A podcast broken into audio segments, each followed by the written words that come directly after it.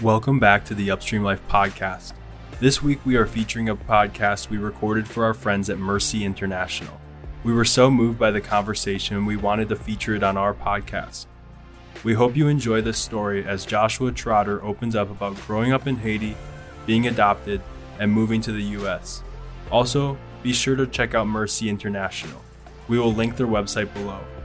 We thank you guys so much for joining us every week. Enjoy the episode. Uh, this is Joshua Trotter. Um, I first met Joshua, oh my goodness, uh, 2009 probably in a mountain village, southern part of Haiti called Daemon, which uh, in, in, English is Beyond the Mountain. I, I always liked that name. I thought it was a pretty awesome name. And um, I am John Leininger. I've been uh, involved in Haiti for over 40 years and well over 100 uh, teams to, to Haiti. So, on one of those teams, I met you again about 2009. And uh, I, I, think you have an interesting story to tell us. So, so Joshua, why don't you start by talking to us about what you remember about your life way back when, uh, living in uh, the mountains in Damon, Haiti. All right. Um, I lived in the village of Damon. It wasn't really a village. We were far away from people. We didn't get to see people much. We like were on our own basically. My house was made out of um, trash and debris that we found out in the roads and stuff like that. It was like it was a super small house, barely enough room to fit everybody in. And we had, let's see, we had a goat. We, we had two goats, um, and like three chickens, and I had my own pet chicken, and it was great. We I had so much fun with that chicken. I didn't even know you had a pet chicken. Yeah, so see, I'm yeah, finding was, out things already. Yeah, it was it was a rooster, and we we bonded. It was like my best friend in the world. I was the firstborn of my entire family, so I'm I'm the oldest out of. I don't know how many siblings now. I haven't been back in a long time, so I haven't seen what they look like. But I I remember my sister and my little brother. I remember when my sister was born. She was born like when I was like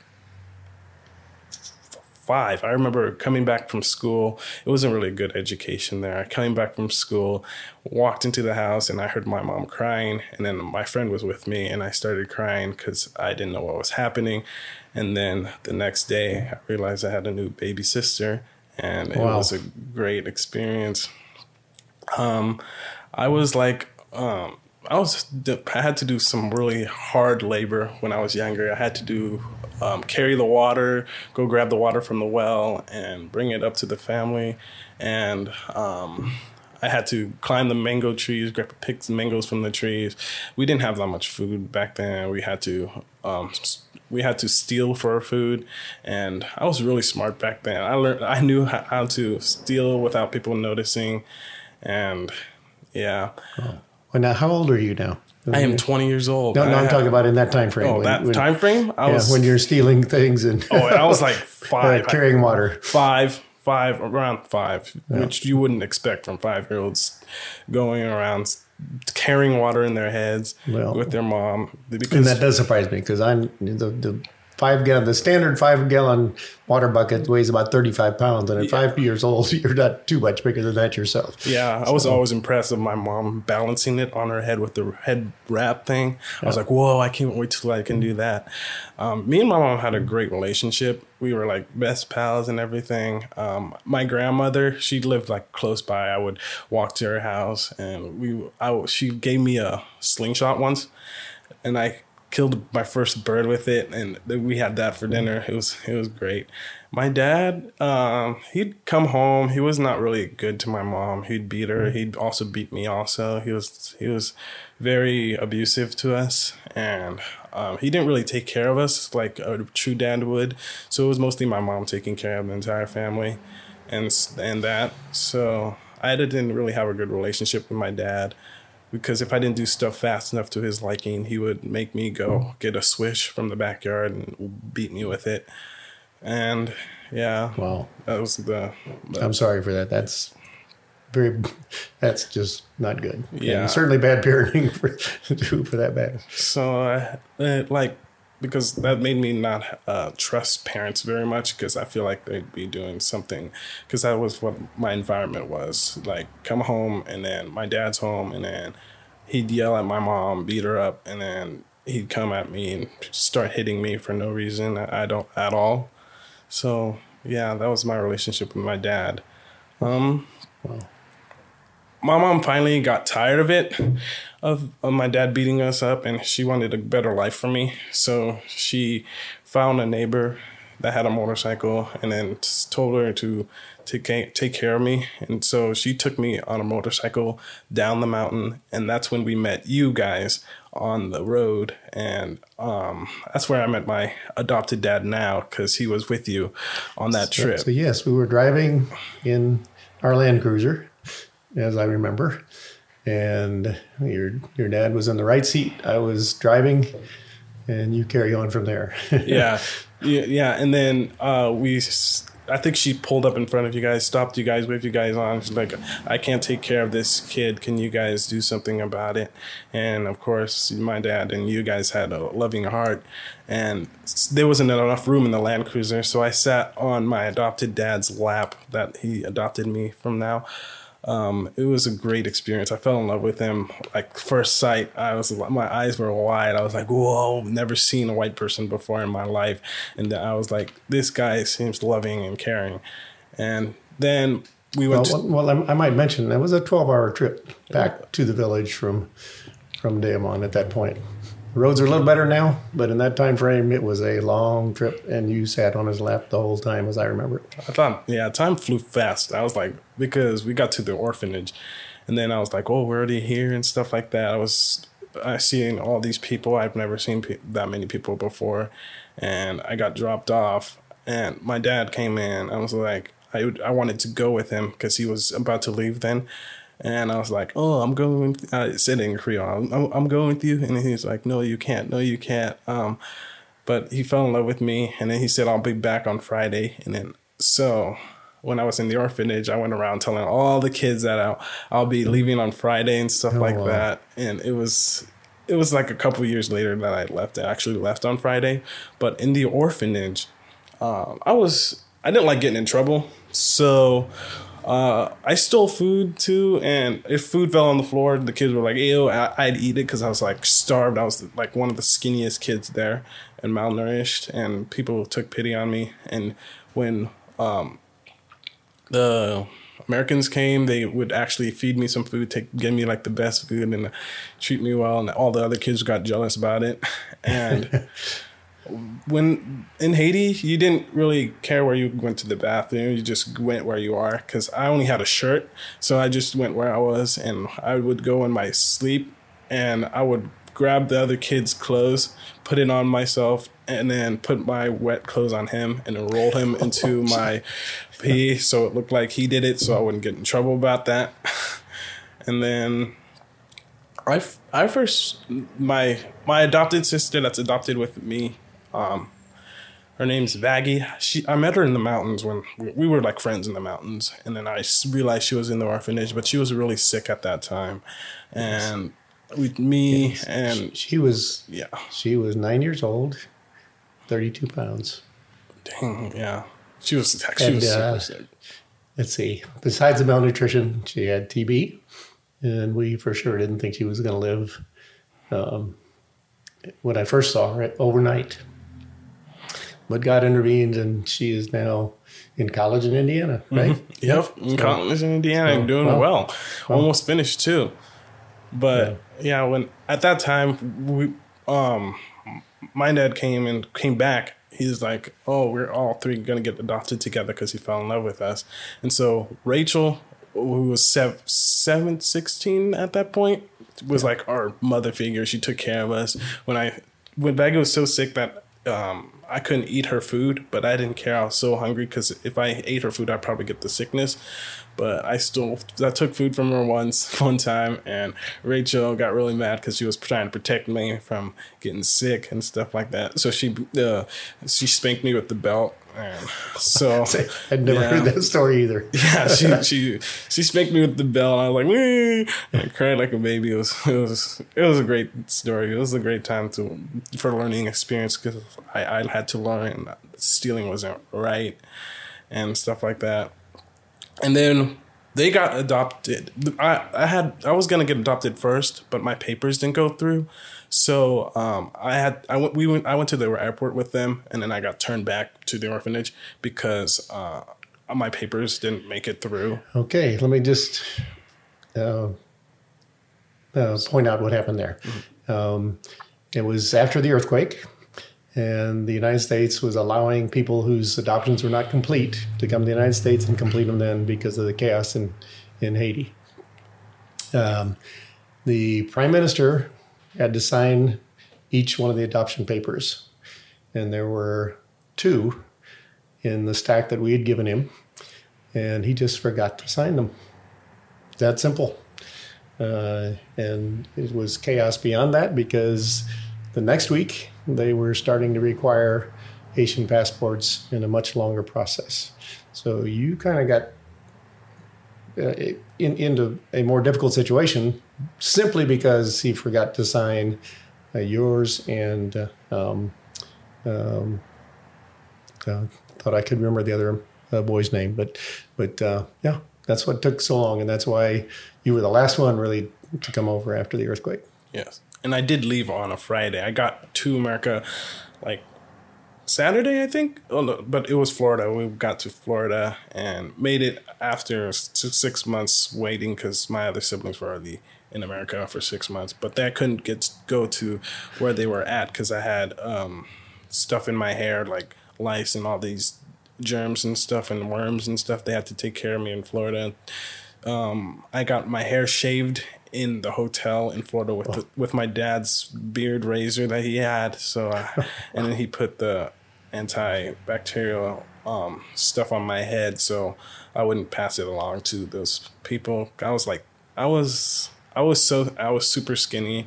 My mom could put uh, her pinky and her thumb around my thigh. That was how skinny oh I was. Wow. And now I'm pretty strong, but I've been growing up. Um, and then we got to America. I didn't know anything in English or anything. I was like, whoa, I've never seen so many cars, so many people in my entire life. And I'd never been on an airplane before. So it was like a shocking experience for me. But I loved it. My eyes were wide open, trying to suck everything in.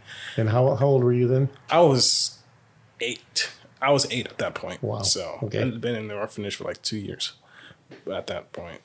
And then we got to the house and I saw Duke, which is our dog, for the first time, and we bonded. I was like, oh, I, I it was like because I had a pet chicken, and I was like, oh, another pet, and then the dog, the dog actually answers your call and stuff like that. So me and the dog bonded, and then my brother, who's two, was the same size as me, so my mom used his clothes to dress me when I was eight. Yeah, yeah you're so, talking about a, a, biological brother. Yep, yeah. my bi- my biological um, white brother. Yeah. Yeah. Yeah. Okay. So he was two at that point, and he weighed more than I did when I was eight years old, and even his clothes didn't fit me, and they were too big for me. So I used his clothes for a while. I grew pretty fast. I, I and I also learned because my mom gave us books just to test us out. She gave us a picture book, and I held the book right and was looking at the picture. And my other Vaggie, she, she held the book upside down because she oh, didn't know absolutely anything because she was sick and she was sick before because she was been in the hospital for so long. Her brain was like numb and stuff like that.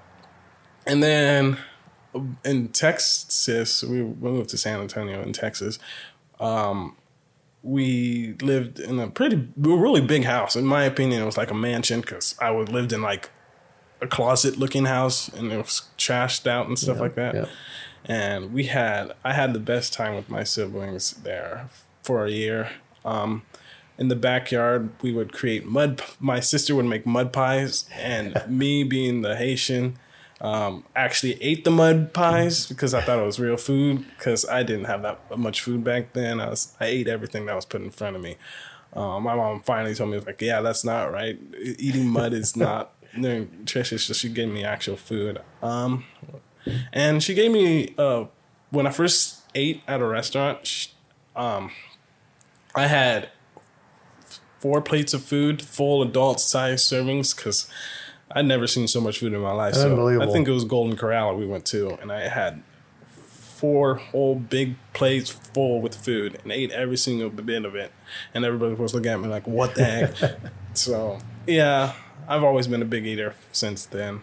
And we moved up to the Alaska 2000 the end of 2011 and got there about around 2012. We drove all the way up to Alaska from that. San Antonio. That's quite a drive. Yeah, a long, long drive. And um, ever since then, I've lived in Alaska for 12 years, learned the culture of America, gotten, um, went to church, told people my story at church, and I didn't really talk about my abusive dad much because it wasn't something I thought would affect me. But um, as the years went by, it started affecting me, affecting the relationship with me and my parents because I didn't trust them because of my past. I didn't trust uh, any parental uh, guidance, and I was like, not really. I didn't listen very well and stuff like that because I didn't want to um, get beaten again. I just I was like in my own world, doing my own thing. Um, and one day we went to church. My pastor, his name's Pastor Kent. Um, it was a prayer night thing, and I got touched so hard. I was crying really hard um, because I heard that there's a, Father in heaven who um, loved me and who cared for me. Because back in Haiti, we did the uh, voodoo was our god voodoo is like the devil. We worship the devil because we had to shut every single curtain in the house, be tucked in all the way and cover our heads because if we have any body parts out, we'd get grabbed and taken down to hell. Um, so it was more of a fear factor. Um, and we had the voodoo dolls and stuff in our house, so to yeah keep the spirits away. But when I learned that there was a Father in heaven who loved me and wants to take care of me and not one who wants to scare me and um, and burn me. So I was like, I was I was caught into tears because I felt uh, true love for the first time. I felt the Holy Spirit touching me, and ever since then I've been growing in God. But I've had struggles of um, my father again, and I've never figured out how to forgive him until like let's see three weeks ago. Well, I figured yeah. out how to forgive him, um, but uh, and uh, I was going through some stuff, so I wrote a poem about it, uh, about me knocking on the door of Jesus's heart, trying to come in, so I wouldn't go through that stuff again. I can read the poem right now. I have it. I think that'd be great. And, um, it, I wrote this poem in five minutes because I was like so into trauma and I was I couldn't cry cuz I haven't been able to cry for like the past 12 years cuz I didn't know how to show emotion. I still don't. I'm still trying to figure that out. But I haven't cried for what my dad did to me. I haven't cried when my dad when I realized my dad died. Um, I didn't cry or anything. I just felt numb. I just didn't know because he was such an abusive father to me. And so, then, so we received word about a month ago, wasn't it? Yeah, it was a month ago. Uh, that uh, your dad had um, died in an accident. We don't, and that's still all I know. I don't know if it was a motorcycle accident or what type of accident it was, but found out that he'd actually died in Damon. So, yeah. yeah. When I, you know, my mom took me to a restaurant with my pastor, Pastor Judah. He was my youth pastor, and told me that I just uh, I couldn't eat. Um, I just felt numb. I didn't know if if I was feeling sad about it or happy or relieved. It was all these emotions because uh, my dad was not the best uh, figure in my life at all, especially at that young of an age. So um, I wrote a poem it's called the knock. It was me actually praying to God and seeing if He would let me into His heart, into His life full on, so I can be with Him and do what He wants me to do. So here I go. Hello, anyone there? Hear my cry of desperation. Hear my voice of reconciliation. Is anyone there to hear my cries? Does anyone care that I'm alive? Can someone help me? I feel like a mold all inside, like rotted flesh in the night. I knock and no one answers. I cry out to the void and hear no reply. I am alone in my mind. My soul aches. My heart burns. My, my lungs heave. I can't breathe. Let me in. I feel the burning, deep point pain, pains. Something dark is chasing me. Please forgive me of my sin. Make me whole and new again. I want you to be in my life. I've been wandering far and wide. To hear your voice on this night, let me in, be my guide. I can't keep swimming against this tide. I carry a burning uh, burden on my shoulders. I can't walk any farther. Father, help me, let me in. I need you now. Forgive me of my sins. So that's wow. yeah, that's that's the, amazing. Five minutes is all it took for yeah, that. Yeah, five minutes. That's what. Yeah. Okay, do you think of that as when you accepted the Lord, or what? Tell us about your spiritual. I think walk. Um, I think of that because uh, when I opened the Bible, it went to. Uh, I took a picture of what it went to. Well, it's not there, but it was it was a scripture that helped me through what I was going through, and it made me feel more loved than I've never ever felt before. It makes me feel yeah, like. And that was just a verse that you turned to. Yes. Uh, randomly, I was like, God, seeking the Lord. Yeah, I was like, God. How often God will do that? That's that's awesome. Yeah, and I was like, yeah, it's time for me to tell my story to others and to s- show them my struggle and my walk with God, and to show them that anything is possible and I've also I made a quote like if life was easy, then it would be called heaven.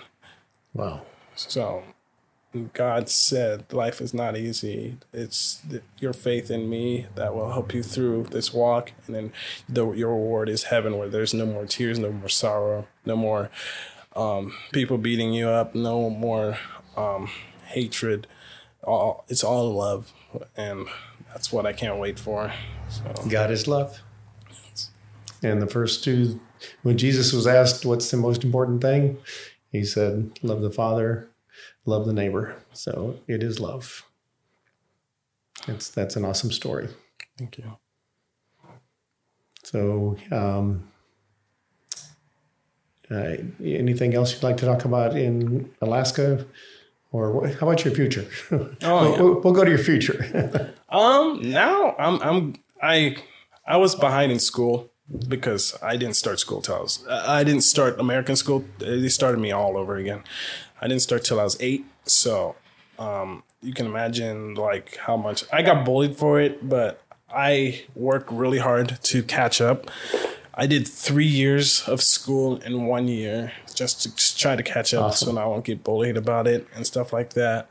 But I'm I'm still one year behind. Not, but I, it's not as bad as That's it was. Much. Not yeah. since I was starting preschool when you were eight is a pretty good accomplishment when you're 20 and a freshman in college. So I am now a freshman at UAA University and practicing property management. So, so that's University of Alaska. Yep, University of Alaska Anchorage, and it, I like it there. It's great. I've made so many friends. I still have friends there. I have a best friend there who we talk about everything about my life, and he would talk about his life, and it's great experience. And I hope to graduate there and then move here, get get a get a small house, and then rent it off to people, and then go to Alaska, back to Alaska in the summer and fish, commercial fishing during the. So you've summer. done that two two summers in a row Yep, already, right? two two years. Get yeah. on a boat and go out in the deep blue for two months. Is that right? Yep, and make lots of money while doing that. That It's really sounds nice. very hard work to me. It is. I've, I've watched the series on TV and it looks unbelievable what, what happens. Yeah, But we that almost just says you're a hard worker. Yeah. Not too many people will do that summer after summer for sure. yeah doing that. We almost got crushed by a whale this summer because um, it breached right in front of our boat. Oh, And it was goodness. twenty feet away and almost landed on top of our boat. It was it was a shocking experience. I was like, "What the heck?" I was not ready for it. So it was a great experience. And we got the boat stuck on a sand dune, so we had to wait like two hours for the tide to come in to get off. goodness So it's it's an adventure. It's it's fun. Well, I- well, Josh, you have had an incredible life, and God doesn't make mistakes.